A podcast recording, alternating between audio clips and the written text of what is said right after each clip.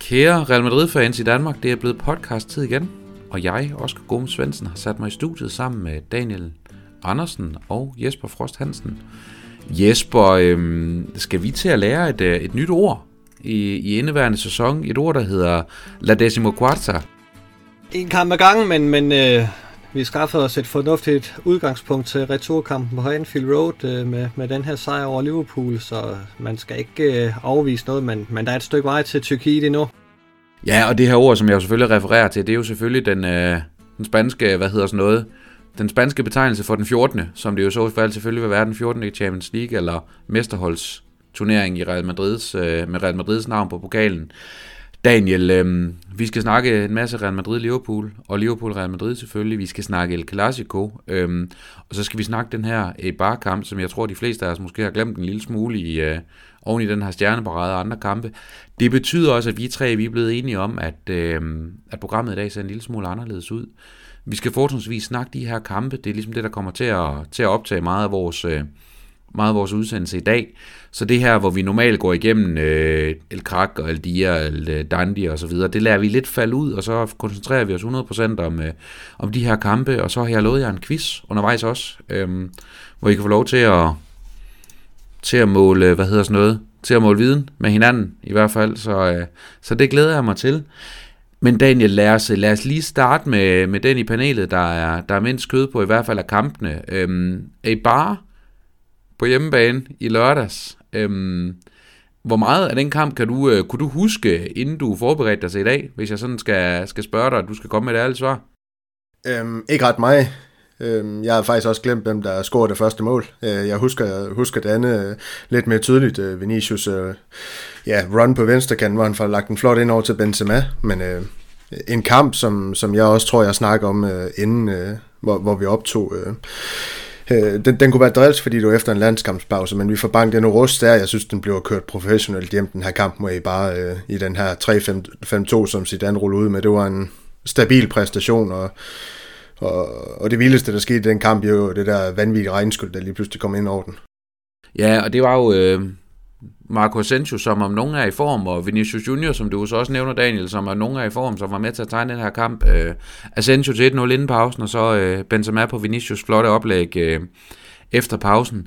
Vi skrev lidt sammen inden om det her med, at Vinícius han startede ude, om det måske var, fordi han skulle være 100% klar til den her Liverpool-kamp, Jesper. Det kunne så vise sig måske at være en god disposition, for jeg tror ikke helt, vi kan snakke Real Madrid og Liverpool uden nødvendigvis at skal snakke Vinícius Junior.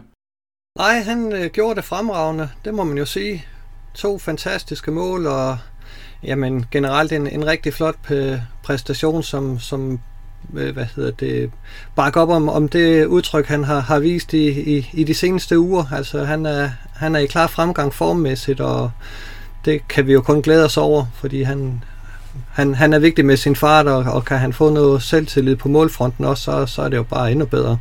Ja, det var det, vi så, da han kom ind mod Eibar. Altså lige så snart han kom på banen, så skete der jo noget.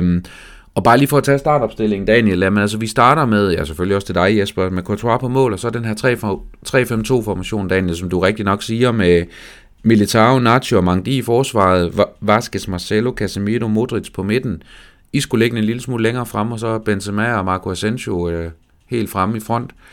Denne her opstilling med et centralt forsvar, og sådan mere eller mindre bestående af Nacho og Militão, Jesper, det blev en generalprøve lige pludselig på noget større, da vi kom til tirsdag i hvert fald, hvor der gik et sus gennem hele den hvide del af verden, uden at det skal have noget med folks udfarve at gøre i øvrigt, men da det viser sig, at Varane han havde fået corona, og familie er ude 9 dages tid, hvilket... holder ham ude af El Clásico og returopgøret på, i Liverpool også. Men de her Militão, Nacho, hvis vi isoleret ser på den her Eibar-kamp, Jesper, hvordan synes du, han løste det? Særligt Militão selvfølgelig. Nacho kender vi måske lidt bedre. Jamen, jeg synes, det var problemfrit fra hans side. Der var jo ikke de store dække der i den kamp, og Eibar havde jo ikke så forfærdelig meget at byde ind med sig, så det var også en let kamp for ham at komme ind i og høste lidt selvtillid og få lidt kampform i benene. Så det løste han ganske fornuftigt, og det blev jo bare endnu bedre i tirsdags. Ja, det må man sige, og den præstation vender vi jo selvfølgelig tilbage til, fordi vi kan heller ikke snakke Liverpool uden at snakke Militão, for den sags skyld. Daniel, denne her 2-0-sejr over i Bar, den blev sådan relativt, altså som du selv sagde, kørt meget professionelt i land, og man kunne se, at til alt, at vi kom på 2-0, at der blev ikke forseret unødigt, og der blev ikke brugt unødige kræfter. Var det sådan en kamp, tror du, hvor Zidane han stod på sidelinjen og syntes, han havde styr på det hele fra start til slut? Ja, det er jeg fuldstændig overbevist om, at han stod med den fornemmelse. Det interessant ved det var jo, at han rullede ud med den her 3-5-2, og man kunne jo så spekulere lidt over, om det også var hans egentlige plan mod Liverpool, hvis Varane han havde været klar, at han så, altså Mandi skulle have været op på venstre, og så Varane sammen med Nacho og Militão, men det ved vi jo så ikke nu, men du kan jo også se det, altså han laver relativt tidlige udskifter i den her kamp. Når jeg siger relativt, så er det fordi Zidane, han har jo med at vente til både 75. 20 minutter og 80. 20 minutter, før han begynder at skifte ind og ud og sådan nogle ting her. Men en spiller som Arebas, han får jo eksempelvis 22 minutter plus dommerens tillægstid i den her kamp. Så det viser jo lidt om, at selvom vi på det tidspunkt kun var oppe 1-0, jamen der var ikke noget frygt. Bare de havde ikke noget skyde med den her kamp. De spillede som det nedrykningshold, de ser ud til at blive.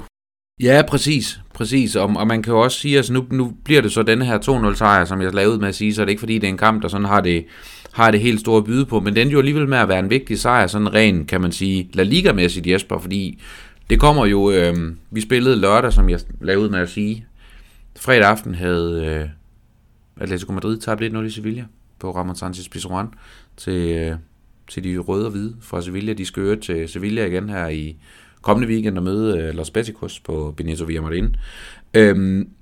Men det var alligevel at blive endnu bedre mandag aften, hvor Barcelona efter et tvivlsomt rødt kort til Valladolid, så alligevel lykkes med noget heldigt at hive 1-0 sejr hjem på et sent mål af Ousmane Dembélé, som vel om muligt er endnu mere skadet end Eden Hazard i øvrigt. Men alt i alt var det vel vigtigt, at vi fik den her, altså lagt endnu mere pres på Atlético Madrid selvfølgelig. Jamen det er da mega vigtigt at holde fast nu i den her afslutning på La Liga, at vi starter op efter landskampspausen med en sejr, og en ganske forventet sejr, at den blev sikkert rimelig hurtigt, så der ikke var nogen der tvivle på den. Det er godt for selvtilliden, både i forhold til den Liverpool-kamp, vi spiller, og så til de to kampe, der kommer nu mod Barcelona og Liverpool. Der er det da ekstremt vigtigt. Jesper, udover de 3 point, hvad kan du så bruge den her i Barca-kamp til, hvis jeg sådan skal være lidt direkte over for dig? Det plejer du godt at kunne lide. Ja,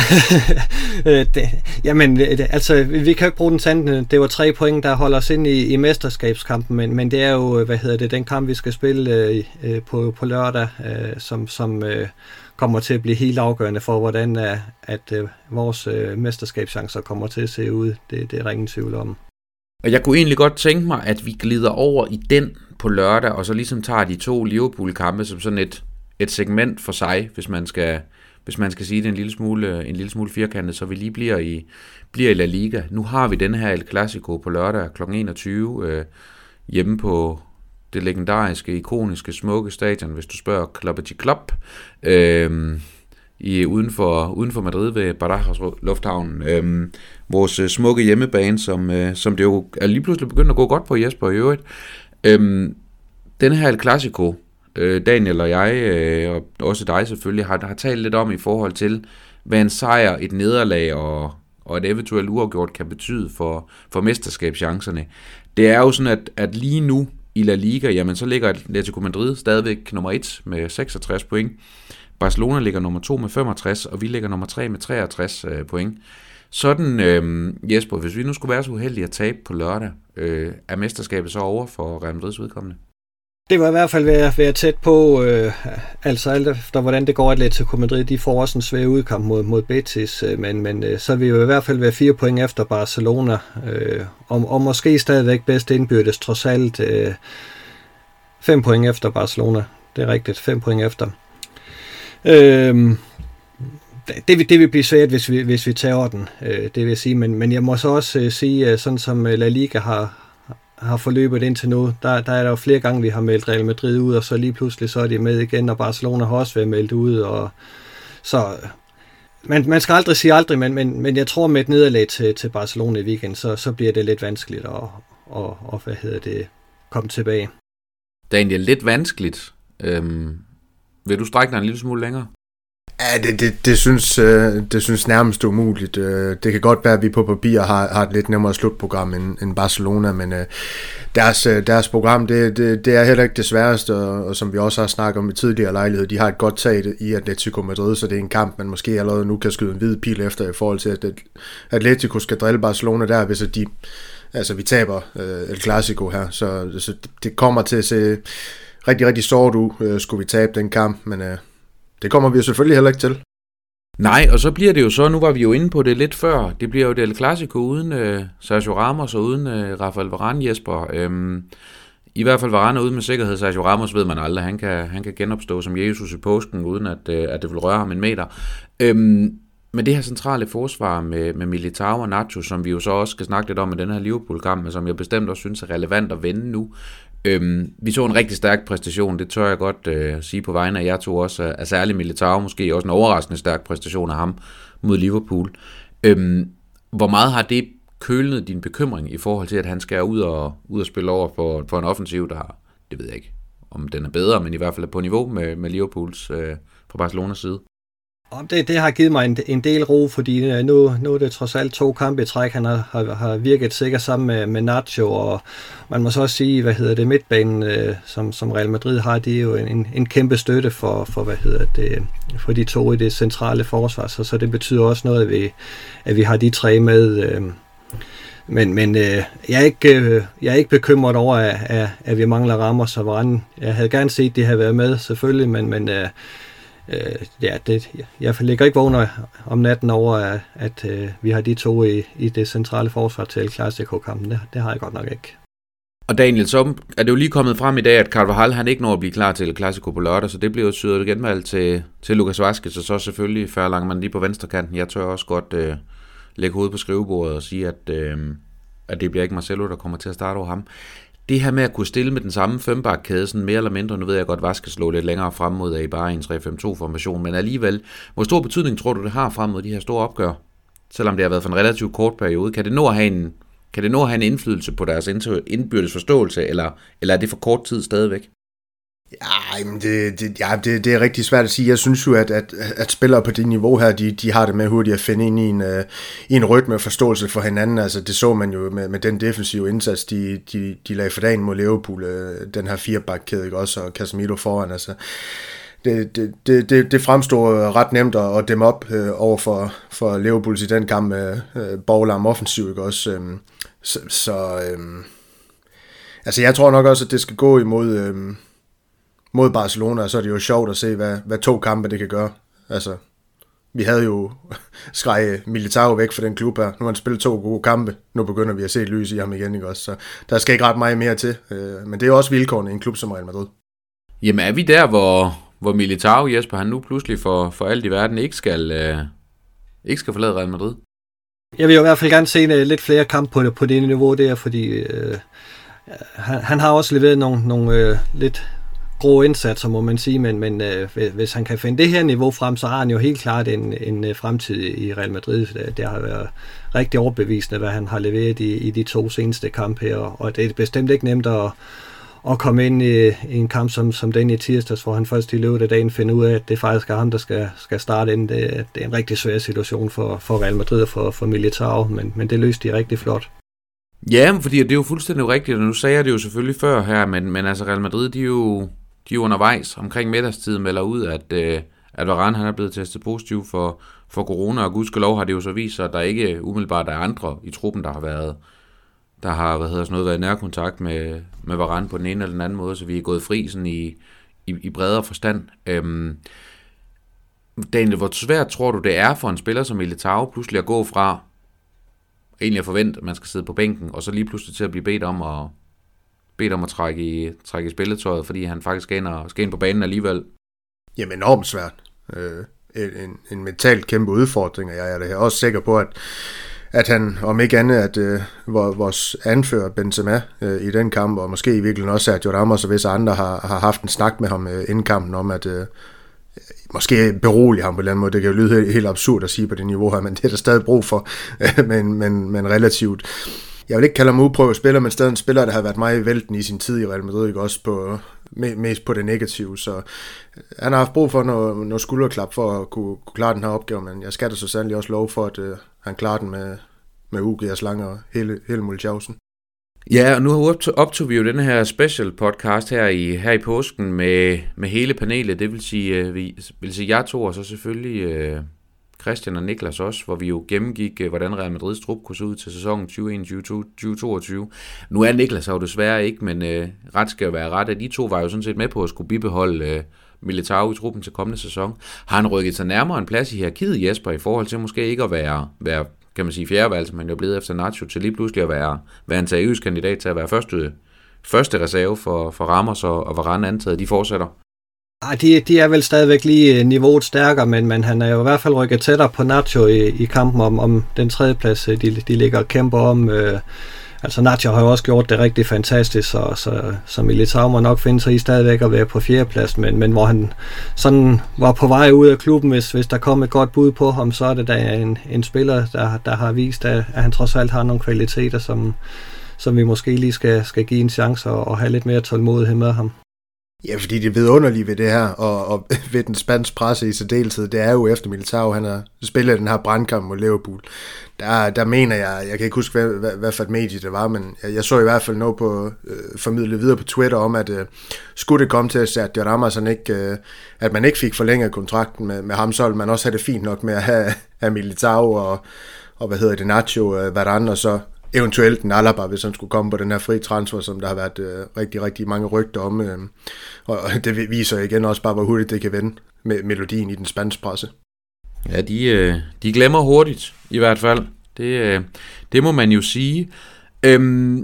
I forhold til den her Liverpool-kamp og den her startopstilling, vi kører med, som jo næsten ligner noget af det, vi har været forventet med i hovedparten af vores større opgør, altså den her firebackkæde, som jeg talte om før, og så med Casemiro, Kroos og Modrić på midten, det kom nok ikke som nogen overraskelse, det var de tre, der havde fået pladsen der. Vinícius, Benzema og Asensio. Jesper, hvor mange vil du skifte i din startopstilling til opgøret mod Barcelona? Jamen, jeg kunne overveje lidt, om Fede Valverde skulle ind her højre kanten, mod Barcelona for at stikke Alba lidt. Det gjorde vi på udebane, og det fungerede rigtig godt, så han ikke fik sit samspil i gang med Lionel Messi. Fordi det er jo klart en trussel for Real Madrids vedkommende. Så det kunne være min overvejelse, men samtidig er Asensio også inde i en rigtig stærk periode, hvor han får lavet nogle mål, og det har vi også brug for. Så umiddelbart er det der, hvor jeg vil have nogle overvejelser, ellers så tror jeg, vi skal køre med det samme som mod Liverpool. Vil det ikke næsten være unfair, Daniel, at sætte Asensio på bænken, eller er der noget her, der er større end hans gode stime? Der er masser, der er større end den enkelte spiller. Også et Clásico, og hvad en sejr kan betyde for Real Madrids titelchancer, drømme. Jeg har gået lidt med de samme overvejelser som Jesper, at Valverde han kan komme i spil i stedet for Asensio. Vinícius, han har jo været endnu bedre kørende end Asensio, så det vil være en kæmpe fejl at sende ham på bænken til sådan en kamp her. Men vi kender jo Zidane, han er jo overraskelsernes mand, så man ved jo aldrig sådan helt rigtigt, hvad han kan finde på at diske op med en kamp mod Barcelona. Men for mig, der vil det synes forkert at overhovedet ændre på noget i forhold til det, vi så imod Liverpool. De gjorde simpelthen fantastisk i den kamp. Alle 11 starter. Jamen, og man kan jo sige det her, Zidane er vel også ude i Jesper, at han på en eller anden måde skal forsøge at overraske Koeman, som Barcelonas træner selvfølgelig, som Daniel rigtig nok siger. Barcelona har jo den seneste tid prøvet lidt forskelligt, og særligt noget af det nyeste, de har gjort, er, at de har rykket en Frankie de Jong ned i det centrale forsvar, for at ligesom have en boldstærk spiller dernede, hedder det, hvor han spiller sammen med ham her, Mingueza, og så Clement Lenglet. Det ser ud som om, at det kunne blive noget af det samme i weekenden, da Piqué, han meldes tvivlsom. Og så en midtbane bestående af Dest, Pedri, Busquets, Alba med Messi og Griezmann, og så Dembélé helt fremme. Så sådan noget, der ligner en 3-4-2-1-formation, eller sådan et eller andet i den retning. Hvis du nu var Zidane, Jesper, I har næsten samme frisyre, hvor meget ville du så lægge dig op af Barcelonas taktik, kontra at fokusere på ligesom at holde fast i Real Madrids døde, og så må Barcelona tilpasse sig for at få deres kabale til at gå op? Jamen, Zidane er jo klog nok til altid lige at kigge over på modstanderne og se, hvad de kunne finde på at gøre. Så det vil han helt sikkert gøre, men jeg tror, han kører med en 4-3-3 i den her kamp her, fordi Real Madrids midtbane er stærk nok til at spille lige op med Barcelona, og endda også være bedre. Så jeg tror, man vil lægge lidt pres på deres bagerste geleder, for de er bestemt også til at snakke med. Daniel, man kan sige, at en af de ting, som Real Madrid måske i udpræget grad har været gode til, vi har set det mod Atalanta, og vi har set det mod Liverpool, det har været det her med at holde i bolden og diktere spillet fuldstændigt. Barcelona har jo egentlig faldet lidt tilbage til de dyder, de måske også havde for nogle år siden, hvor de jo også havde en vis succes med at holde i bolden. Tror du, vi ser sådan en kamp på lørdag, hvor vi får to hold, der er rigtig, rigtig mest fokuseret på faktisk at holde bolden i egne rækker og prøver at diktere kampens tempo, frem for at vi ser en sprudlende offensiv kamp, Daniel? Ja, det kan blive både og, fordi jeg tror også, vi kommer til at se offensivt sprudlende spil og flotte detaljer i det her El Clásico. Det synes jeg ligesom, der er bakket lidt op til, end mindre de to holds form, selvom at Barcelona de med hiv og sving fik den her sejr imod Valladolid, så fik de den trods alt jo også, men det bliver som altid i det Clásico, hvor kampen den givetvis blev vundet på den her midtbane, som man snakker meget om i de store opgør, ikke også? Jeg synes bare, jeg har lidt fornemmelse med den her midtbane, og nu ved jeg godt, de blev en del år ældre, men jeg mener, det var i 16-17 sæsonen, altså hvor jeg bare havde det sådan med dem, at når de gik på banen, så var de bedre end alle andre midtbaner i hele verden, og jeg føler virkelig, de har fundet det niveau igen, altså det... Der har været lidt dødvand og stagnering på en eller anden måde i de seneste par sæsoner med midtbanen, men jeg synes, i den her sæson er de fundet et fuldstændig uhørt niveau frem igen. Jeg kan ikke finde en midtbane, der er stærkere end det, vi kan mønstre med Modrić, Kroos og Casemiro igen. Det er simpelthen fabelagtigt. Ja, for det er jo ikke kun, kan man sige, den boldsikre del, Jesper, det er jo lige så meget også fysikken, som de tre i virkeligheden også har fået trukket med ind. Vi snakkede om det i vores special pod, at Kroos er den, der har fået næstflest advarsler i Real Madrid i år med 6 styk. Så det er jo også blevet en mere kontant midtbane, vi har fået derinde. Jamen, det gør jo heller ikke noget, man slår sig lidt på Real Madrid-spillere, så det er kun fint, men jeg synes jo også stadigvæk, at den måde, at de spiller bolden rundt på, er jo virkelig fremragende. Det var med til at ødelægge Liverpool i tirsdags, og det bliver også et vigtigt våben mod Barcelona, at man kan få nogle spillere ind, der kan holde på bolden og skille sig fornuftigt af med den. Inden vi skal snakke om, hvad der bliver afgørende for den her El Clásico på lørdag, for vi er slet ikke færdige med at snakke om den selvfølgelig, så har jeg også lovet jer en El Clásico-quiz, og lad os bare tage første runde i den nu. Daniel, Real Madrid de mødte Barcelona den 24. oktober 2020. Resultatet, det du skal give mig, det er, hvad der stod ved pausen, og hvad der stod, da kampen var slut. Okay, slutresultatet, det var 3-1 til Real Madrid. Det er korrekt. Hvad der stod ved pausen, jeg går faktisk med 0-0. Der stod uafgjort ved pausen, men der stod 1-1, Daniel. Så det bliver 0 point. Jesper, du skal fortælle mig, hvem scorede de 4 mål i kampen? Hvem gjorde det? Var det Messi, der scorede? Nej, det var det ikke. Jeg tror, det var Dembélé, der scorede for Barcelona. Måske. Så Benzema og... Hold da kæft, er det så længe siden. Modrić og... Skruede Varane på hovedstød. Det bliver min bud. Altså, det er 1 ud af 4 rigtige, og det var Luka Modrić, hvis du kan huske det her fantastiske ydersidemål, han endte med at lave til sidst i kampen. Det var Valverde, der bragte Real Madrid foran efter 5 minutter. Det er rigtigt. Så udlignede Ansu Fati, som jo, kan man sige, er ude her i weekenden i hvert fald, med en efterhånden desværre langvarig knæskade. Det tør jeg også godt at sige. Det er ærgerligt, at en spiller i så ung alder skal være så hårdt ramt. Og så Sergio Ramos scorede også undervejs på et... jeg lige vil sige på et straffespark, men det er jeg faktisk ikke engang sikker på. Men han scorede i hvert fald undervejs i kampen. Så 1 ud af 4, det giver dig altså desværre ikke en fjerdedel point. Det giver dig 0, ligesom Daniel. Og nu kan jeg selvfølgelig godt se, at det har været farligt at lave en quiz med jer to, fordi I har altså et generalieblad i forhold til at få point i den her quiz, der er virkelig dårligt. Så det skal jeg selvfølgelig undskylde, ikke på forhånd, men så i hvert fald en lille smule på bagkant. Tilbage til den her kamp på lørdag, Daniel. Hvad tror du bliver udslagsgivende fra Barcelonas side i forhold til at vinde det her opgør på Alfredo Di Stefano, som vi jo så har lørdag kl. 21? Jamen, det er jo et eller andet sted nemt, synes jeg, at sige Messi, og det, jeg synes altid med Barcelona, den falder på ham, hvordan han kommer til at præstere. Jeg ved godt, Dembélé, han har fået lidt tur i det, men et Barcelona, det afhænger jo ikke af, om Dembélé, han gør det godt eller skidt, det samme med Griezmann. Altså, kan Messi få det her spil i gang med Alba, som har bragt os så mange skrækkelige stunder, skulle jeg til at sige, de her El Clásico, de to imellem, hvor han løber dybt, Alba på vores, altså i bagrummet på vores bagkæde, og så kan det blive skrækkeligt. Men jeg tror også, Barcelona, de skal have en overtag på midtbanen, hvis at det skal lykkes for dem at stikke Real Madrid. Det er der, hvor jeg kan have min tvivl med Barcelona. Jeg må bare sige, at jamen, det kan også godt være, at altså, jeg har jo det her med, at jeg jo ligger underspiller selv. Det snakker jeg også lidt med dig om, også inden vi gik på her, det her med, at jeg føler, at mange Barca-fans, de overspiller lidt Barcelonas styrke lige nu, og underspiller Real Madrid, og det synes jeg også, det var det samme mod Liverpool. Altså, vi er også nødt til at se på det, vi kan gøre, ikke også? Jeg har svært ved at se Barcelona hamle op med os rigtig, rigtig mange steder på banen, og det er nok også derfor, jeg falder tilbage i det samme, som lad mig sige, mange gange, altså Messi. Jesper, hvad bliver udslagsgivende for Real Madrid i forhold til at få 3 point på lørdag? Jamen det bliver, at vi går ud til kampen med samme indstilling som mod Liverpool, hvor alle spillerne de arbejder defensivt, når man skal det, fordi det var en af de ting, der lykkedes mod Liverpool, at vi hurtigt havde folk bag bolden, og når vi der skulle forsvares.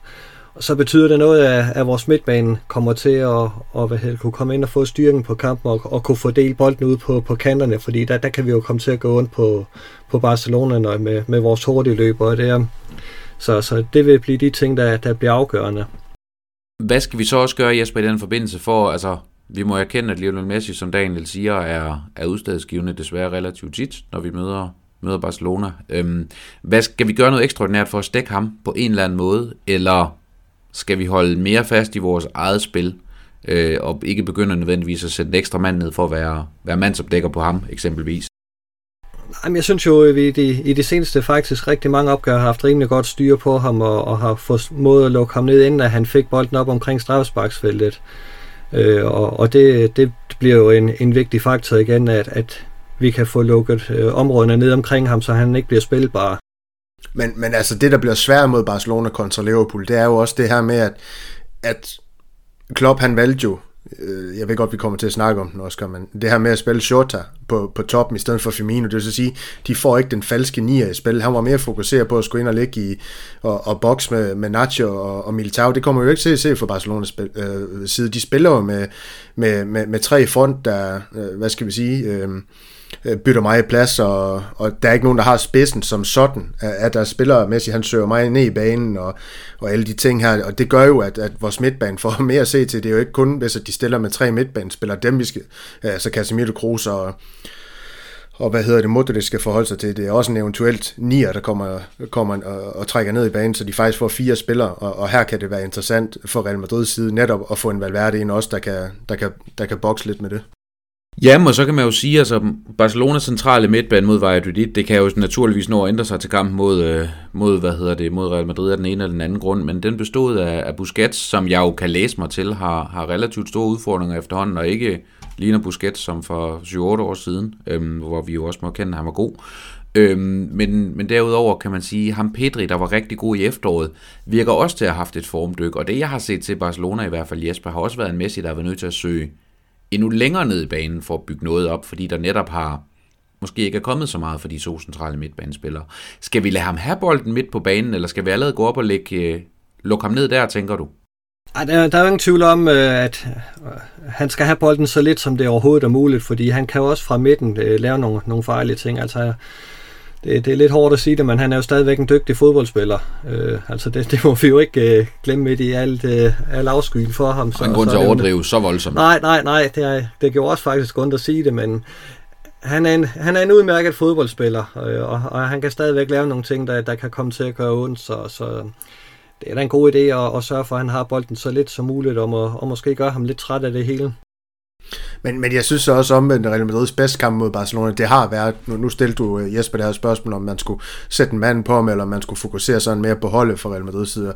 Og jeg synes, de bedste kampe for Real Madrids side, det har været, når man faktisk lade Messi løbe det han nu engang løber rundt på banen, altså og lade være med for eksempel at sætte Casemiro på ham, det synes jeg det vil være tåbeligt. Hellere forsvare som et hold, det her med måske stå lidt kompakt på midten af banen, og så få Barcelona til at spille ud over kanterne, fordi i hovedstød ved indlæg og sådan noget der er de jo ikke en trussel for Real Madrid, så det skal vi nok få fjernet. Men Daniel, er der en duel på banen, som sådan lige ud fra den der opstilling, vi måske kan gætte os til, du er mere bekymret for end andre? Altså Alba over for Vázquez, eller Dembélé over for Mangdi, eller er der en eller anden, du ved, hvor du tænker, det kan blive problematisk? Altså det, der blev problematisk for Real Madrid, som jeg også, altså det er jo det her med, at deres offensive spillere er så... hvad skal vi sige, altså de bytter så meget plads derop, altså at de ikke er fastlåst, det vil sige, så kan det være, at det er Messi, Mandi, han lige pludselig står over, så er det overfor, så er det Dembélé, og så måske Griezmann, altså der er mange forskellige udfordringer, de forskellige backs, og måske også det centrale forsvar skal forholde sig til, så det er svært lige at sige, at én spiller, fordi hvis du isolerer dem med, lad os nu bare sige, Dembélé på den ene, og så Griezmann på den anden, Griezmann, hvis det var sådan, så vil jeg ikke frygte noget for, fordi de har været meget hamlende stabil, de her to backs, altså Lukas Vázquez, som han de er to af de bedste backs i Spanien lige i øjeblikket, den er ikke så meget længere. Men det kommer til at være, hvordan, jeg tror faktisk, at Casemiro han får en nøglerolle, som han har gjort så mange gange for os, men det her med, at han skal ligge og rydde op, mere på sekseren i kampen mod Barcelona, end han gjorde i den tilsvarende mod Liverpool. Vi kommer til at se Casemiro lave nogle frispark og være rigtig, rigtig vigtig derinde for at få brudt Barcelona. Daniel, bare lige for at følge op, det her med, at du siger, at de kommer til at flakke meget Barcelonas tre øverste, og du har også en Pedri, der tit fra midten kommer op også og ligger bagved, eller blander sig helt ind i feltet for den sags skyld. Hvor stor en udfordring bliver det over for Militão og Nacho, der jo som bekendt ikke har spillet ret meget sammen?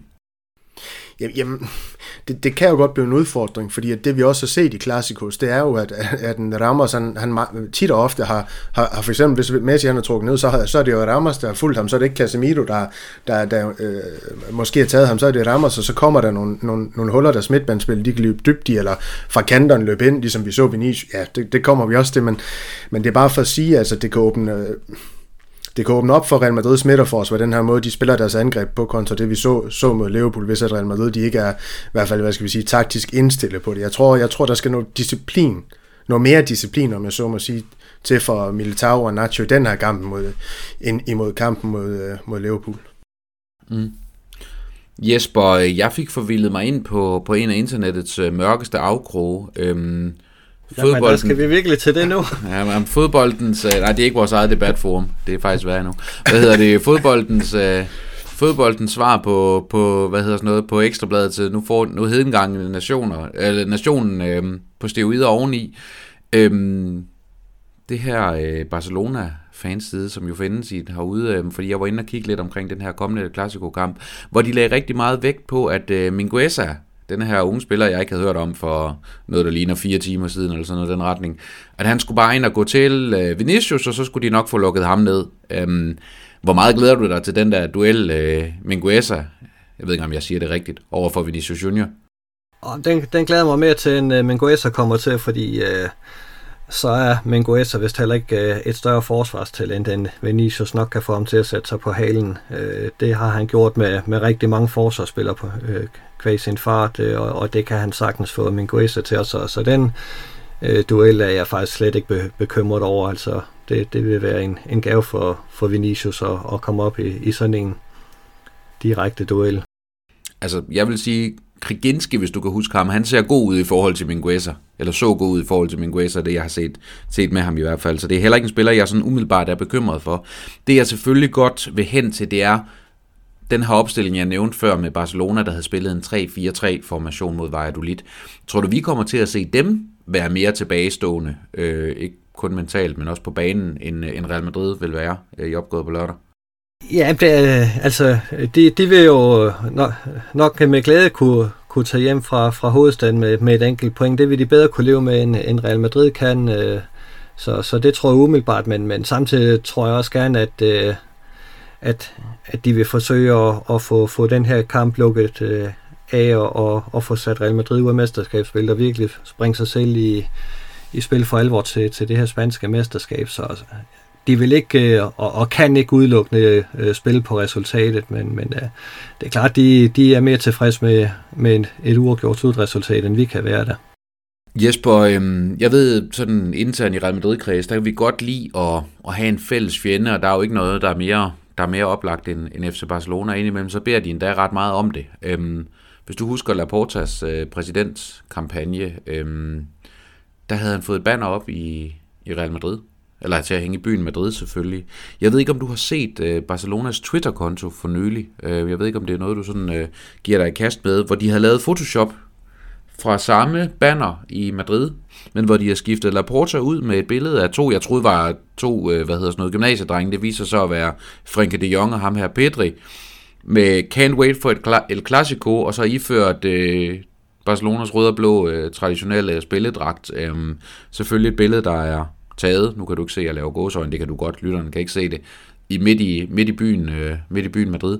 Hvor meget pisser det dig af, at en officiel klubkanal går ud og laver sådan noget?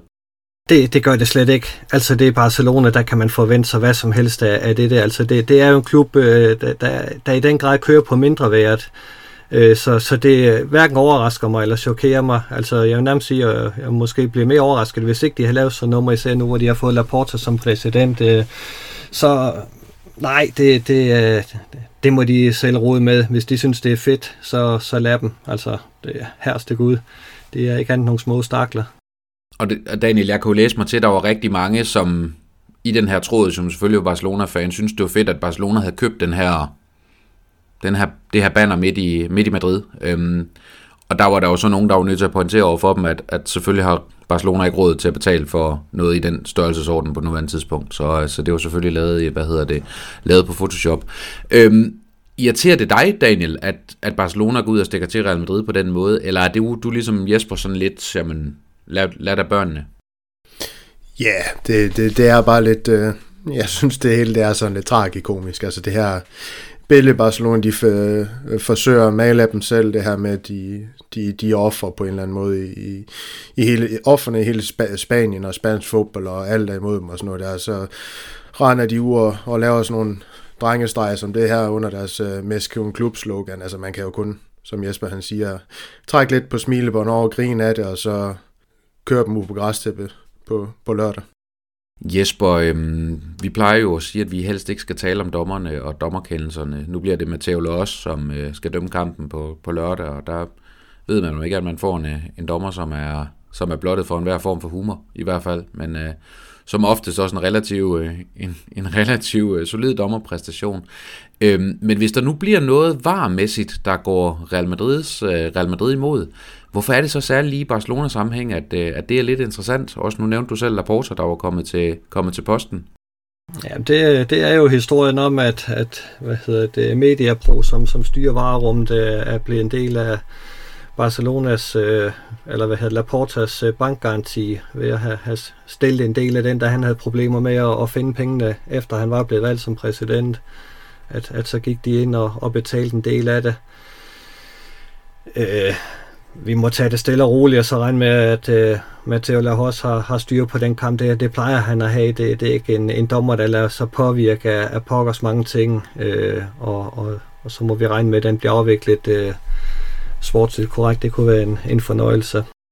Ja, der plejer altid at være en lille smule ballade altid i de her klassikos, så det kan vi selvfølgelig også godt lide, men det må gerne gå vores vej en lille smule. Drenge, inden vi snakker videre om den her El Clasico, så lad os lige tage næste runde i den her famøse quiz, som jeg jo har legnet op til jer. Jeg ved ikke, om den er famøs. Det er den så blevet nu. Alle indbyrdes kampe Real Madrid og Barcelona har mødt hinanden i, Jesper, fraregnede træningskampe, sådan de officielle af dem. Hvor mange El Clasico-opgør har Real Madrid vundet? Er det 96? Det er 97. Er det så inklusive den på lørdag, eller? Så skulle vi gerne være på 98 i hvert fald. Daniel, nu vil det være nemt at spørge dig, hvor mange El Clasico-opgør Barcelona har vundet. De har vundet 96, kan jeg jo ikke fortælle dig. Men hvor mange af dem er endnu uafgjort? Resten. Ja. Yeah. Hvor mange har de spillet mod hinanden? Det kan selv, hvis jeg gav dig det, så er du korrekt ud. Det kan jeg sgu ikke. 37. 52. Nå. Jamen, I fortsætter den fornemme stime med to flotte nuller. Ikke jer selvfølgelig, men på scoretavlen, om ikke andet. Det her, El Clásico opgør på lørdag, Jesper. I forhold til, og nu spurgte jeg lidt ind til det før, i forhold til Real Madrids, kan man sige, muligheder. Du var lidt inde på Casemiro, og det var Daniel for den sags skyld også. Vi har snakket lidt om midtbanen. Der er ingen af der har nævnt Karim Benzema endnu. Er det fordi, han sådan er blevet lidt en selvfølge, Jesper? Eller hvad har vi behov for ekstra for ham, ud over scoringer på lørdag for at kunne lykkes? Jamen, det er klart, den indsats, han gør i det opbyggende spil, den vil også være vigtig i en kamp som mod Barcelona, fordi vi kører også med en offensiv frontkæde, som ikke ligger fast på de tre positioner, de har. Og det, vi har fået behov for noget bevægelighed deroppe også, og det er Benzema jo garant for, og det vil selvfølgelig være vigtigt for os at bringe Barcelonas forsvar lidt ud af position. Så han bliver ekstremt vigtig. Hvad hedder det, Daniel? Ham her, Benzema, han har jo gjort det hæderligt, kan vi vel godt tillade os at sige, i det seneste lange stykke tid, særligt i La Liga selvfølgelig også. Den her bølge, han rider på lige nu, tror du, det er ham, Barcelona frygter mest, eller er det Vinícius, eller er det en helt tredje, som de kommer til at have ekstra meget opmærksomhed på, ligesom vi jo naturligvis vil have på Lionel Messi, men det er jo, vi er jo efterhånden vant til at skulle have mod ham. Ej, men det er jo klart, altså alle hold, inklusive også det Liverpool-hold, vi møder, de er jo bevidste om Benzemas kvalitet og hans betydning for Real Madrids offensive spil, men det er jo Vinícius, der har X-faktoren, det er Vinícius, der har enorm momentum, en Vinícius med selvtillid er, jamen decideret uhyggeligt jo, altså for alle forsvarsspillere i verden. Det er ham, der kommer til at lægge deres, det er måske forkert at sige taktiske oplæg efter, men jeg vil ikke undre mig, at du kommer til at se, som du siger, hvem det nu er, der skal spille deres forsvar, så lidt længere mod højre end midten, og så også, at den wingback, hvis det er Dest, der kommer til at spille den, står måske i en lidt mere defensiv rolle, han plejer for Barcelona, simpelthen for at dække op for det også Barcelona, de så, at Kroos og Vinícius, de laver mod Liverpool, så der kommer til at være en helt anden respekt om Vinícius lige nu, end der vil omkring Benzema. Det er ikke fordi Benzema, at han er... At vi glemmer ham eller noget. Det er simpelthen bare momentum og sådan nogle ting her det handler om. Selvom Benzema, han har været inde i en god stime, som du selv er inde på. Men Jesper, det her Vinícius, han har skabt... Jeg spurgte jer i den her special podcast, vi lavede i posten, som jeg refererede til før, om vi måske som fans underkender Vinícius' betydning kontra, hvad vores modstandere faktisk oplever fra ham. Vil han være sådan en, som Barcelona vil ofre en wingback for faktisk at have en mere defensiv udpræget bakke, ikke nødvendigvis, at de vil skifte Dest ud med en anden, men i hvert fald at være meget fokuseret defensivt kontra at skulle efterlade plads bag Vinícius.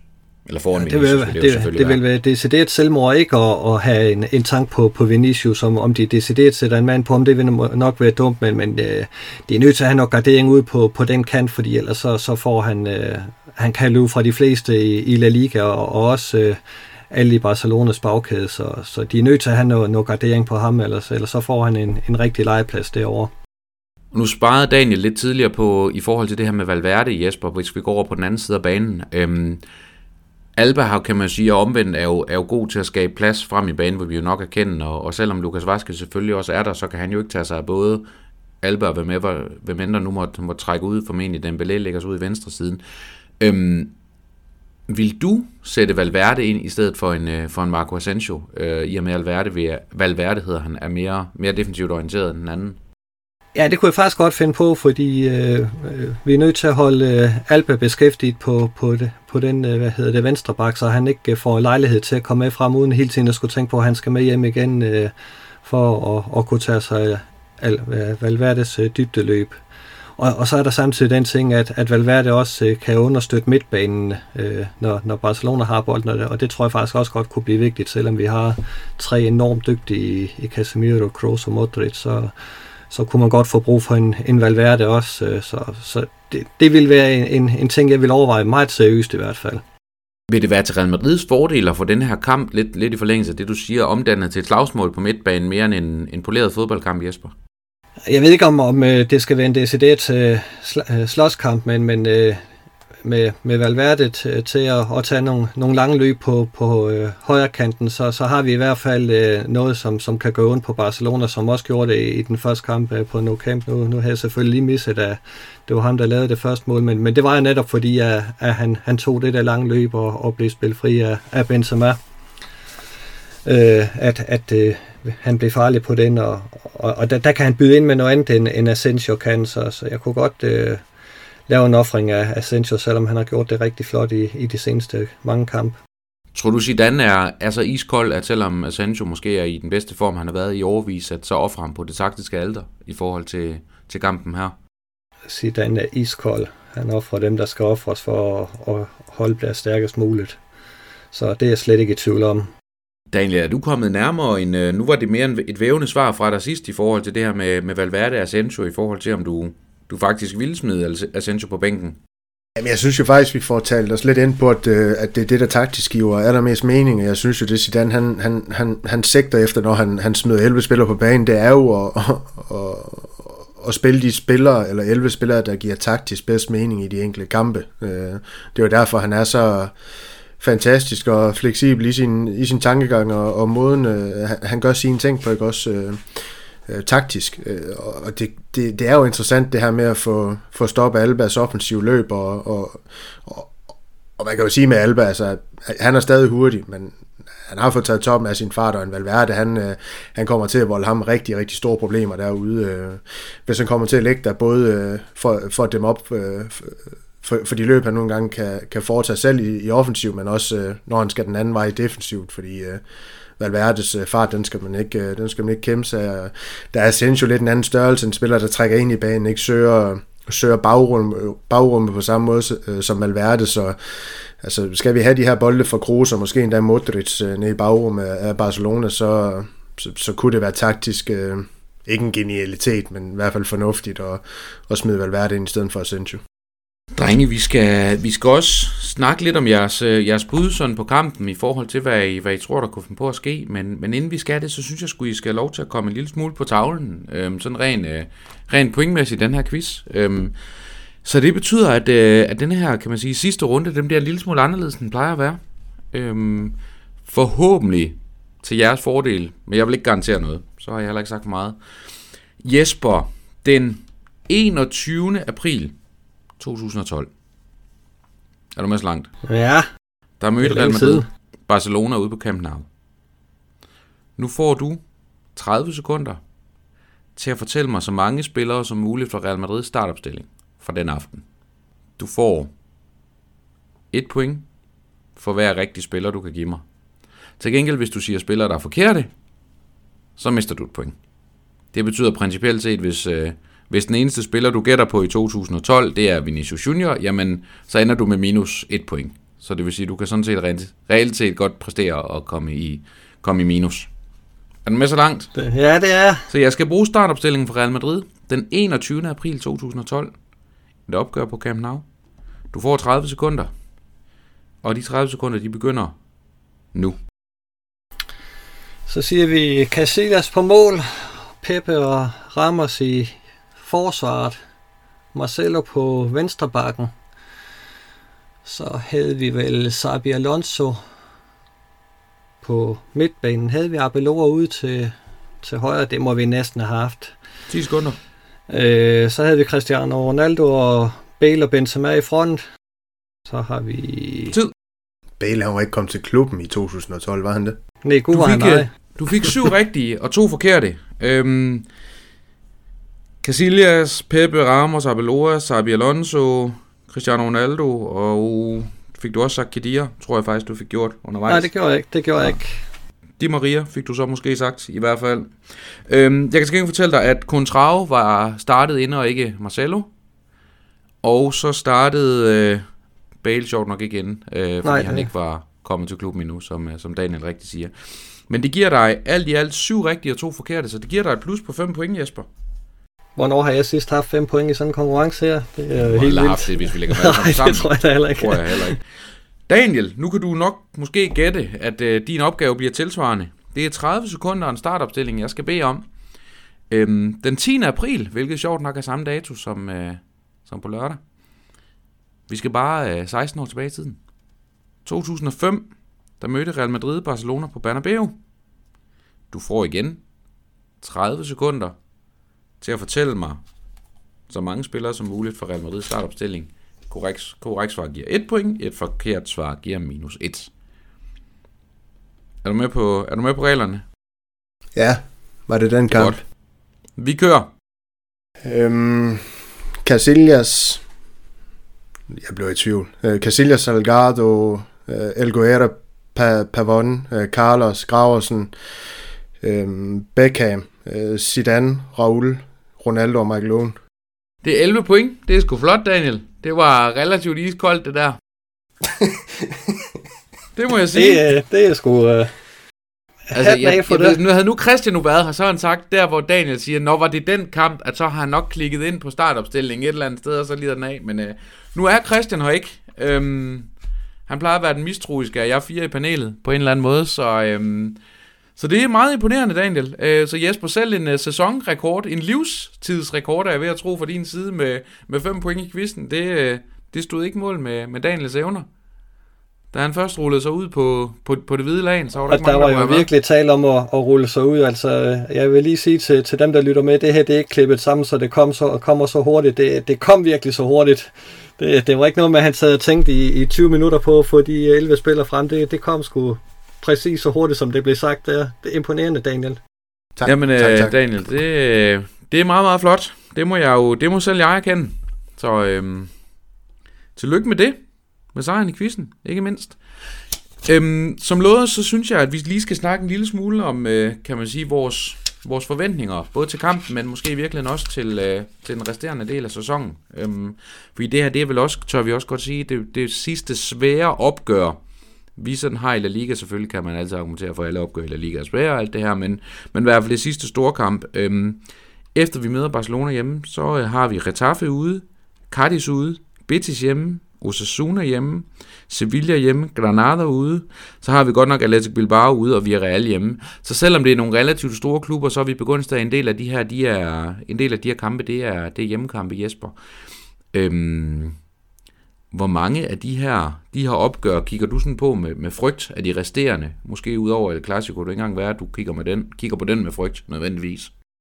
Der er ingen tvivl om, de skal alle sammen tages meget seriøst, fordi der er også nogle af holdene, som kan komme i nedrykningsfare, og måske derfor vil lige give den en tand ekstra, men hjemmekampen mod Sevilla behøver ikke at blive let, og det samme udkamp mod Bilbao kan jo også godt komme til at give os lidt problemer, selvom vi har vundet det op nogle gange i de seneste sæsoner. Så det er umiddelbart de 2 kampe, jeg synes ser rigtig svære ud. Mm. Eller sværere. Tilsvarende, Daniel, Barcelona møder sjovt nok også, så møder de Getafe hjemme, Villarreal ude, Granada hjemme, Valencia ude, Atletico Madrid hjemme, Levante ude, Vigo hjemme, og så er Eibar ude. Hvem har det sværeste slutprogram af de her 2 klubber, Daniel? Hvis nogen? Ja, jeg synes jo lidt, det minder mig om hinanden i forhold til sværhedsgraden, lad mig sige sådan, altså... De løber heller ikke ind i ret mange problemer, Barcelona, i det program, de har. Altså det, man kan sige, det er, at Villarreal, de begynder at finde en lille smule momentum efter Novakelvården nu. Så der kan man jo håbe, de kan lave et resultat mod dem på hjemmebanen der. Og så har de Atletico Madrid-kampen, men ja, jeg er svært ved at se, at Atletico Madrid tager i hvert fald 3 point for Barcelona. Men jeg ved ikke, jeg har det jo lidt det her med, jeg synes, at altså det her med, når Real Madrid, i hvert fald under Zidane, det her med, når vi kommer sæsonafslutningen, når man begynder at tage hul på den, altså nu har vi 9 kampe tilbage bag ligaen, ikke? Også 8 efter Barcelona, og så det her Champions League, altså man begynder at kan se enden, og så laver man den her med, man fokuserer, altså det er nemt at sige det her med, at en kamp er, altså man kun tænker på næste kamp, men det tror jeg helt seriøst, der er noget i, når Real Madrid de siger, jamen næste kamp, altså man ikke tænker længere frem, og det er bare en vigtig detalje i det her, at se en kamp som en finale, uanset hvor klichéagtigt det kan lyde, altså de går bare ind og gør arbejdet færdigt i de kampe her, det skal man bare gå nu ved det. Jesper, nu siger Daniel, at Barcelona-fans måske lidt har en tendens til at underkende Real Madrid i forhold til den her kamp på lørdag, og de bliver skrevet op til at være bedre, end de er. Sidder vi 3 lige nu og underkender, at Atletico Madrid fører ligaen, og vel et eller andet sted er favoritter til stadigvæk at blive spanske mestre? Nej, jeg ved ikke, hvor meget favoritter de er med, fordi jeg har dem til at slutte på tredjepladsen i La Liga lige nu, fordi jeg synes, de virker meget vakkelvogne i alt, hvad de foretager sig. Altså, Diego Simeone virker heller ikke som en træner, der har styr på tingene lige i øjeblikket. Så jeg kunne godt på deres vegne frygte, at de ender på tredjepladsen, når det bliver et opgør mellem Real Madrid og Barcelona. Jamen, og det er til trods for, at nu læser jeg lige Atletico Madrids slutprogram op, og vi skal også huske på, at Luis Suárez er blevet skadet med en muskelskade, og, som åbenbart rammer hele Madrid, og ikke kun Real Madrid. Og meldes ud i hvert fald en 3 ugers tid, eller noget i den retning. De møder Betis ude her i weekenden, som vi allerede snakkede om. Så har de Eibar hjemme, Huesca hjemme, Bilbao ude, Elche ude, så har de den her udkamp mod Barcelona, Sociedad hjemme, Osasuna hjemme, og så var jeg lidt på udebane. Altså umiddelbart vil jeg foretrække Atletico Madrids slutprogram kontra Barcelonas og vores eget, Jesper. Ja, det ville jeg også, hvis jeg var i momentum, men det er Atletico Madrid ikke i øjeblikket, og jeg kan godt frygte, at de kan få svært ved at finde tilbage til det hold, der gjorde det umanerligt stærkt for bare en måned eller to siden. Det er svært her i sæsonafslutningen, hvis ikke man er i momentum og så finde det frem. Og jeg kan godt frygte, at de har brugt kræfterne, og der vil komme nogle dumme pointtab. Altså, de vil selvfølgelig ikke tabe samtlige 10 kampe, de har tilbage, men jeg kan godt frygte, at der kommer nogle pointtab også, hvor man tænker, det var ikke lige ventet. Daniel, i hvilken spillerunde bliver det her mesterskab afgjort? Skal jeg være så fræk at sige, altså hvis du spørger ikke efter det matematisk, du spørger det sådan mere teoretisk. Jeg spørger matematisk. Nå, matematisk simpelthen. Ja. Jamen så lad os sige, er det sidste spilrunde? Lad os sige tredje sidste spilrunde. Jesper, skal vi være glade for, at vi ikke skal til Tenerife på sidste kampdag? Ja, det giver nogle grimme minder, forhåbentlig. 2 år i træk. Ja, forhåbentlig... Er det her Real Madrid-hold klogere end det aldrende La Quinta del Butra-hold var? Det var jo de sidste rester af det, der gik ned på Tenerife i 90'erne og start 90'erne. Jeg tror, at det her Real Madrid-hold er for klog til at begå sådan en fejl, men det giver da grimme minder og tilbageblik og lige huske de 2 kampe der. Sidste La Liga-spørgsmål. Zidane, han sagde inden den her Liverpool-kamp, at Real Madrid i alt havde, hvad blev det, 14 eller 15 finaler tilbage, og i og med han sagde det, så betød det også lige pludselig, at Zidane han havde regnet os til at komme til finalen i Champions League. Så hvis vi leger lidt med den tanke, Jesper, hvor meget kommer det til at betyde, at vi kommer til at have midtugekampe i hvert fald 3 gange mere. Noget, som Barcelona og Atletico Madrid de jo har sørget for af egen fri vilje ikke at have. Det vil betyde noget for nogle af de skadede spillere at klare, men ellers så tror jeg faktisk, at det lige så meget kan være en fordel, at vi har de kampe her, hvor vi skal holde skarp hele tiden. Det er klart, der vil være noget træthed og noget behov for at veksle lidt en gang imellem, og at nogle af de her marginalspillere kommer ind og gør, som Militão gjorde. Men jeg tror ikke, at det er en ubetinget ulempe, at vi har de her vigtige kampe, hvor vi skal være på toppen hele tiden frem for Barcelona og Atletico Madrid. Altså, det har ikke været noget gavn for Atletico Madrid, at de har haft en stille og rolig uge og ikke skulle koncentrere sig om Champions League. Så den del tænker jeg ikke, at det bliver en ulempe for os. Det kan vi godt håndtere. Ja, altså der er jo det i det også, som Jesper også er lidt inde på, men der er jo også det i det, at nu vinder vi over Liverpool, selvtillid. Vi kan bære den her selvtillid videre ind i kampen mod Barcelona. Slår vi Barcelona, jamen så kan jeg ikke se, hvordan Liverpool de skal overhovedet kunne stille noget op imod det her Real Madrid-mandskab i forhold til selvtillid og sådan noget der. Når de gutter her, de har det, jamen så tænker jeg nærmest, de er uovervindelige. Men altså i forhold til tæt program af leg, vi spillede tirsdag mod Liverpool. Jeg er med på, at det er også fordi, at programmet det er, som det nogle gange er. Jeg ved ikke, hvordan det ser ud, hvis vi kommer videre til en semifinal og weekendkamp og sådan noget der. Men tirsdag, så spiller vi lørdag. Det er alligevel, altså det er 4 dage. Og næste, altså returkamp mod Liverpool, det er første onsdag.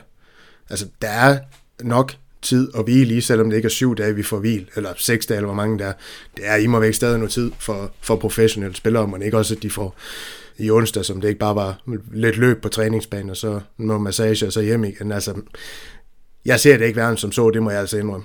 Jamen, så er der vel nærmest kun tilbage med den her klassikokamp og spørge, hvordan I tror, det går på lørdag, Jesper? Jamen, den vinder vi. Ikke bare fordi vi skal, men også fordi vi simpelthen er et bedre hold end Barcelona. Helt enkelt. Altså, det er vi, og det skal vi ud og vise igen, at vi er. Altså, det er længe siden Barcelona har haft et bedre hold end Real Madrid, og de har det slet ikke nu. Gå ud og bevise det, dreng. Det kan I sagtens. Daniel, hvad med dig? Bliver det en sejr til Real Madrid, eller hvor er du henne på skalaen, så at sige? Jamen jeg er der, hvor jeg er begyndt at være demonstrativ og arrogant, for jeg gider ikke det her med, at vi som Real Madrid-fans skal sætte os tilbage i et hjørne, og så bare finde og sige, at alle taler os ned, og vi ikke kan finde ud af at tale os selv op. Altså, skide hul i den fucking jantelov, der er trukket ned over Danmark, og så være lidt glad for det eminente fodbold, Real Madrid, de også kan præstere. Det taktiske geni Zidane, han viser, han er gang på gang. Han skal nok hive noget flot op igen mod Barcelona, så hiver vi en sejr hjem på i hvert fald 2 mål. Jamen, jeg skulle lige til at sige det, Daniel.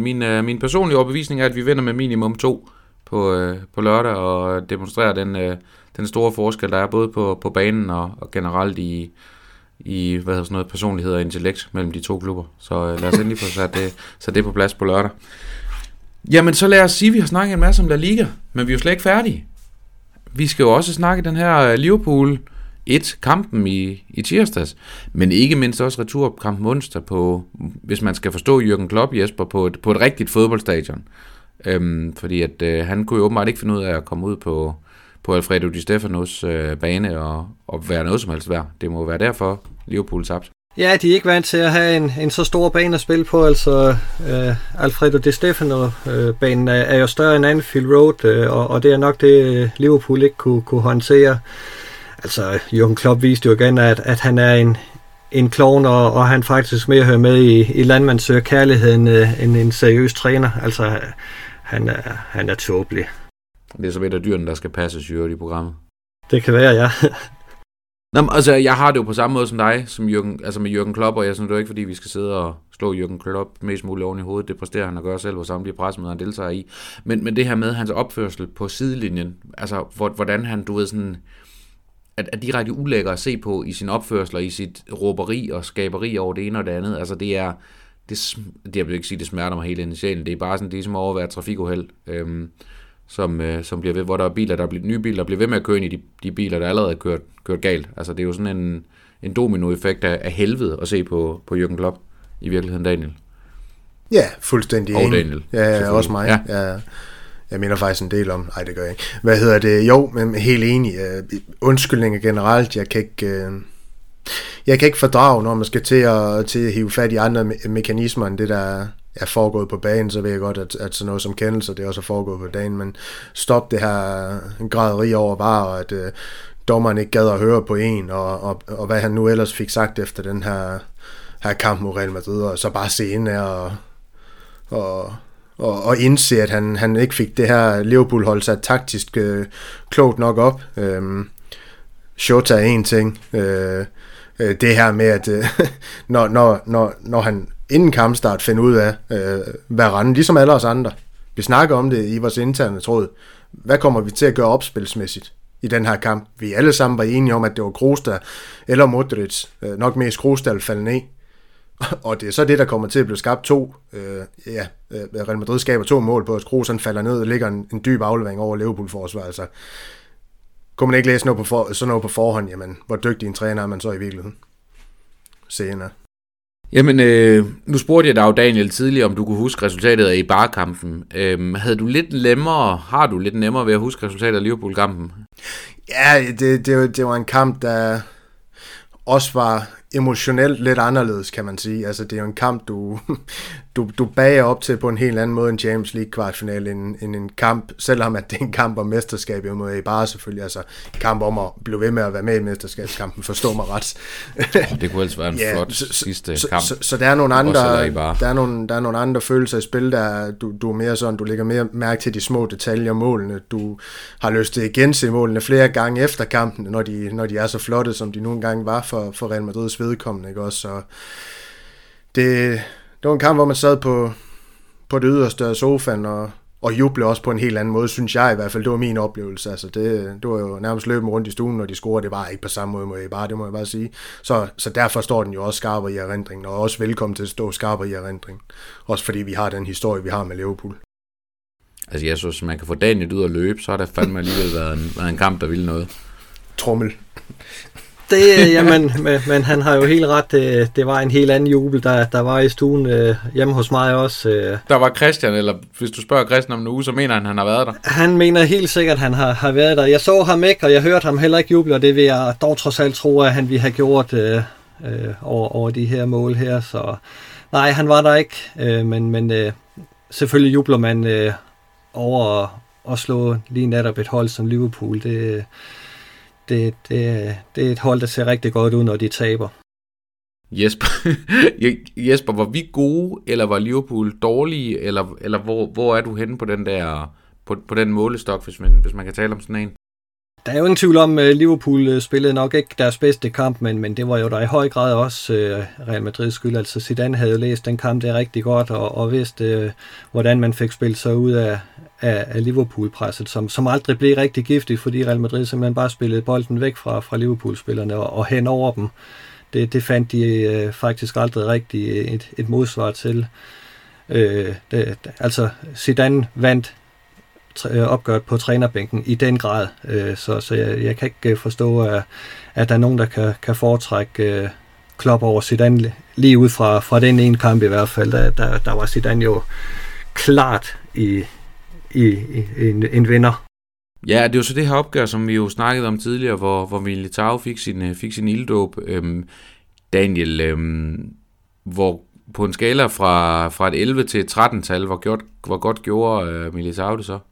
Jamen, han er tæt på at lande på 13, vil jeg sige. Jeg synes, der er... Her skal vi undskylde til vores yngre lyttere i øvrigt, at det var en karakterskala, man brugte dengang Daniel og jeg gik i skole. Jesper før i tiden, der kunne man få noget, der hed UG godt, og noget med kryds og slange, og mellem godt, og så videre, men det er vi andre sgu ikke lige... Det er virkelig uddannet ud i, så vi må nøjes med den gamle 13-skala i hvert fald. Undskyld, Daniel. Jamen, det er helt fint. De ting, de skal med, også for, at folk de kan få lidt en fornemmelse af aldersspændende her i panelet. Hvor gammel Jesper er. Ja, lige præcis. Ja. Hvad det er, vi egentlig andre skal trækkes med nogle gange. Hvad hedder det? Nej. Jesper gik jo kun i søndagsskole og havde altid fri i weekenderne. Jo.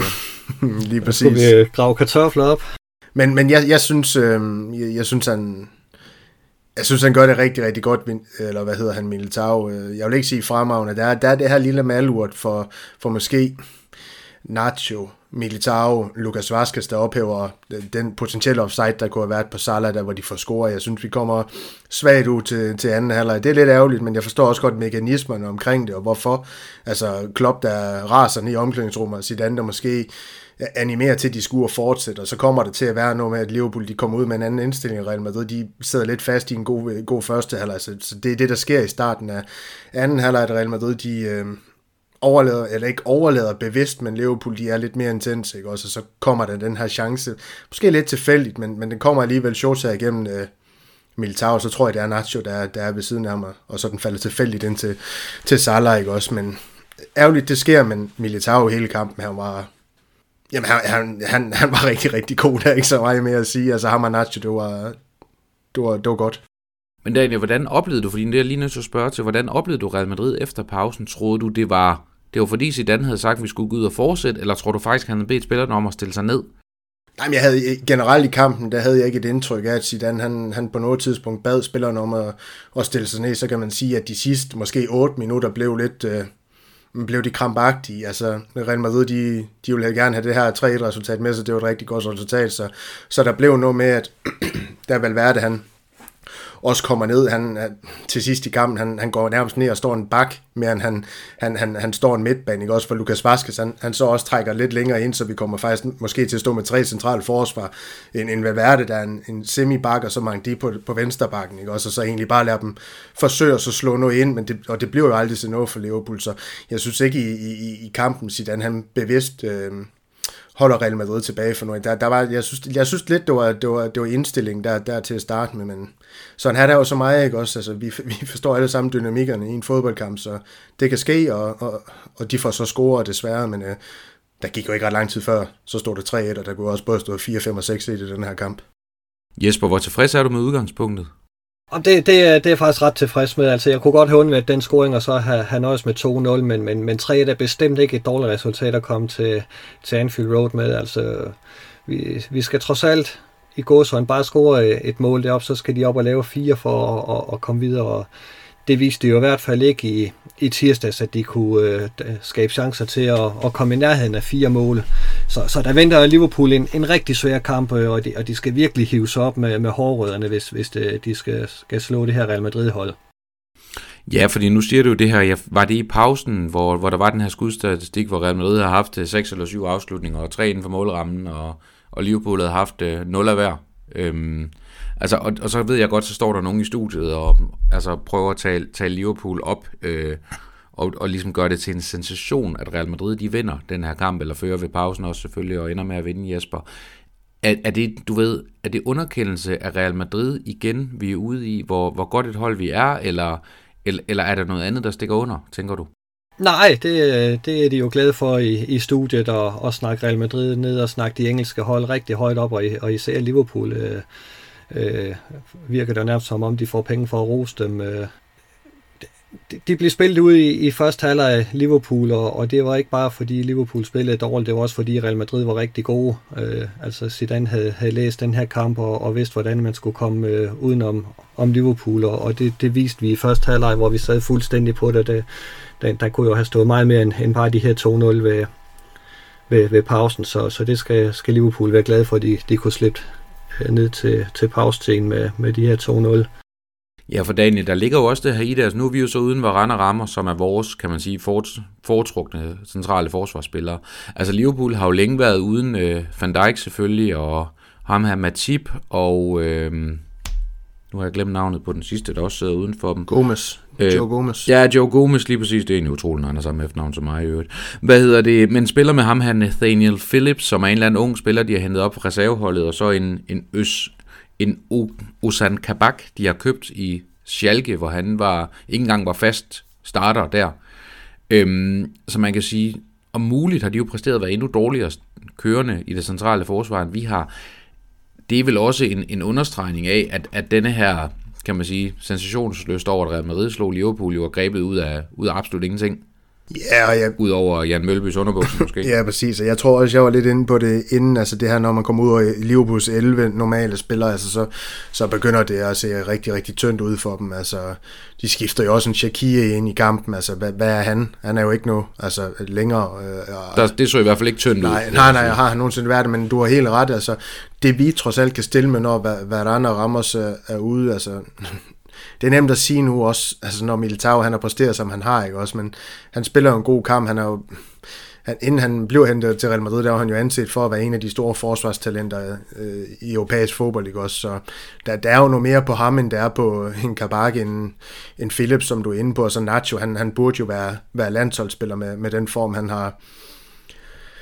har vist der på det seneste, hvorfor han ikke blev udtaget sidst. Det kan jo være en gåde for os alle sammen, men sådan er det jo. Så det er bare for at sige, der er noget mere klasse over det, Real Madrid, de kan stille dernede end Liverpool.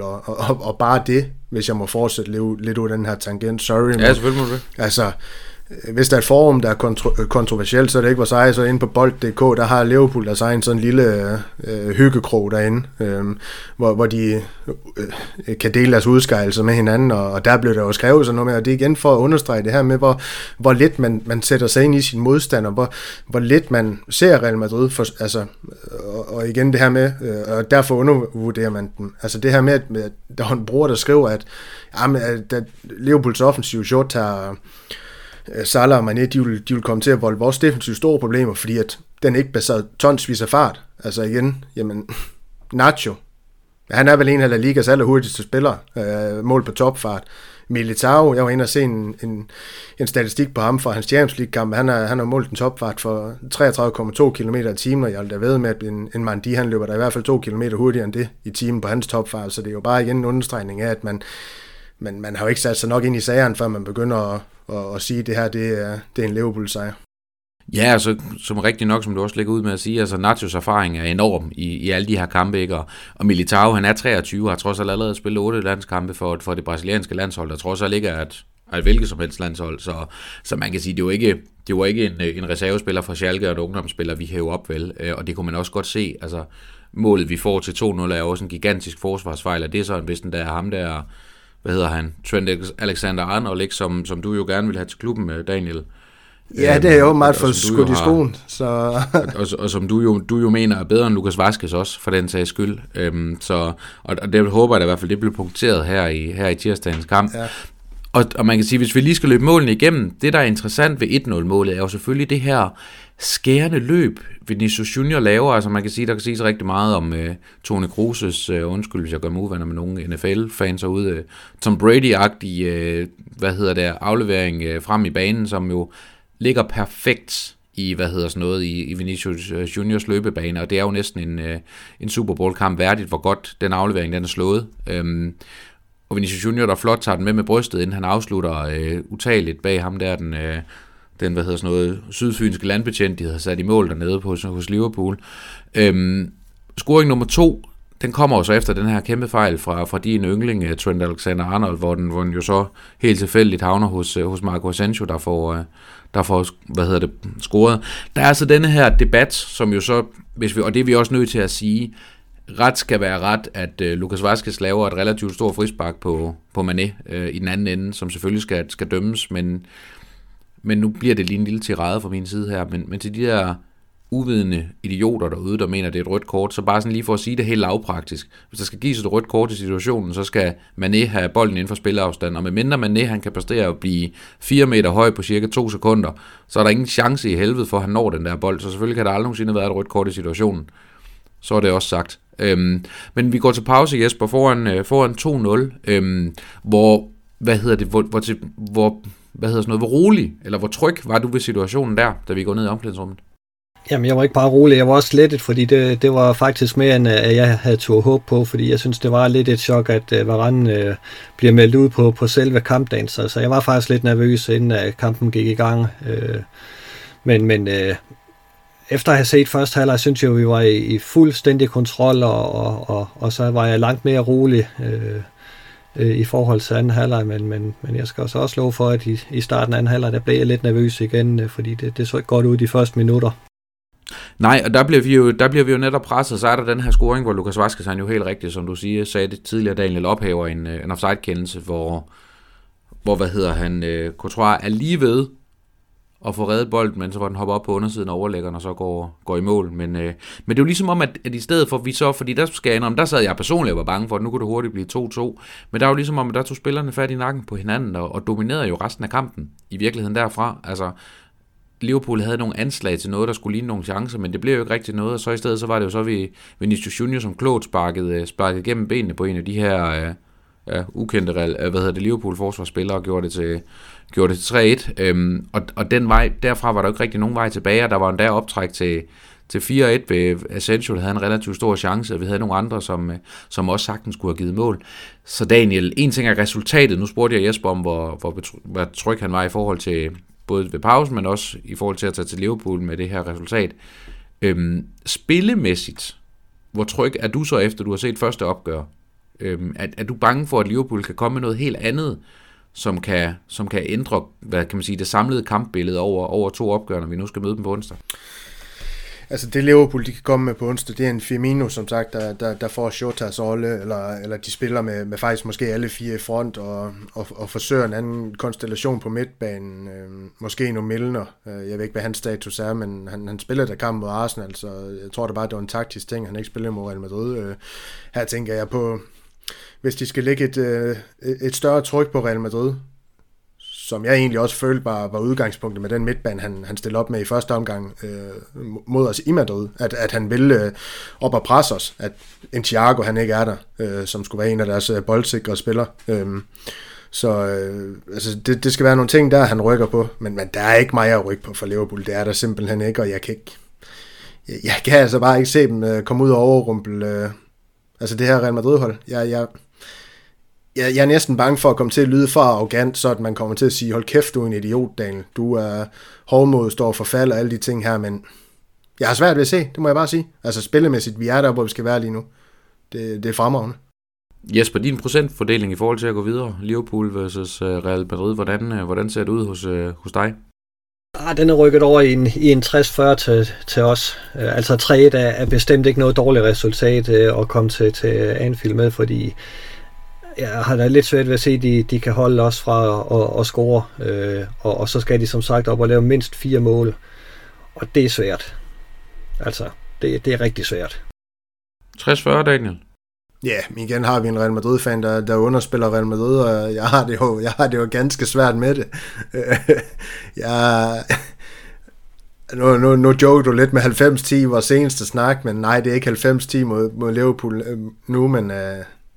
Altså 70-30 i Real Madrids favør, det er jeg bare ikke bange for at strække den til. Altså, vi er gigantiske favoritter til at gå videre, og uanset hvad, og hvilket udtryk, at Liverpool de kommer med på Anfield Road, altså vi har nogle hurtige løber, vi har et kontraangreb, vi har nogle spillere, der kan nogle ting, at skal der sparkes lidt højere op på banen, jamen så kan vi fange dem, som sagt, i de her dybe skærende løb i bagrummet, så jeg kan ikke se os ikke score, om det så et eller to gange på Anfield, det ved jeg ikke, men sådan som holdene de er sat op over for hinanden, og det vi så i første kamp, det jeg kan ikke se det gå andre vej end Real Madrids 70-30 Real Madrids favør.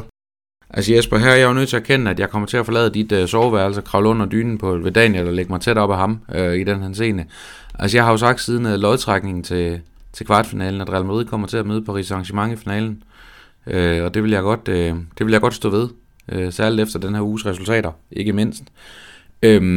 Men Jesper, nu nævner Daniel ham her Thiago, som Klopp han skifter ind efter 42 minutter, meget mærkværdigt tidspunkt, i stedet for at vente 3 minutter til pausen. Men altså, det er jo ikke ligefrem, fordi at han kommer ind og viser andet, end at det var godt, at folk ikke på det værende tidspunkt lyttede til blandt andet mig, der synes man skulle hente ham, men man kunne hente ham gratis. For det var da absolut intet værd. Jamen, han kom jo ikke ind og gjorde nogen forskel overhovedet. Slet ikke. Og igen, det er svært at komme op mod Modrić og Kroos og Casemiro, når de er i det spillehumør, de er, fordi de spiller bare bolden væk fra dem og over til dem, der står fri. Så det var nærmest en håbløs opgave, men jo også et klart bevis på, at Klopp erkendte, at han havde taget fejl i sit taktiske oplæg. Og jeg er da egentlig med dig i, at det var meget mærkværdigt, også faktisk lidt uhørt at hive ham ud 3 minutter før pausen. Altså, det kunne man godt have vist... når vi kan tage den respekt og have ventet til pausen, fordi det var faktisk lidt respektløst overfor ham, synes jeg. Daniel, hvor glade skal vi være for, at vi kommer til at spille på et tomt Anfield i næste uge? Altså, det kommer jo til at have en betydning, det er der ingen tvivl om. Det er et helt andet sted, det er mange andre stadions også, når der er tilskuere, så det kommer til at have en betydning, og det er nok også derfor, jeg er sådan en hel del mere skråsikker, end jeg måske normalvis ville have været, altså... Det her med udebane og hjemmebane, det har ikke den store betydning. Vi snakker om det i sidste sæson, da vi post-corona, da vi skulle i gang med mesterskabsræset der. Altså, det er kvaliteten nu, og vores kvalitet, den er bare større set over ikke kun de 11 spillere, men lad os så sige de 14-15 første spillere lige nu til, at Liverpool kan lave det her mirakel. Jamen, Jesper, hvis jeg nu skal forholde dig, om du helst vil vinde det spanske mesterskab eller Champions League, hvad vil du så helst i år? Ja, det spørgsmål har jeg vist fået tidligere, der svarer jeg La Liga, ja. og det holder jeg stadigvæk på, at ja. Jeg vil godt genvinde det spanske mesterskab, så vi får en stime i det, så det vil være min første prioritet. Men jeg synes da, at vi skylder hele verden at slå Liverpool ud. Og jeg har jo netop spurgt dig før, og det er jo, jeg er jo egentlig glad for at konstatere, at du svarer det samme.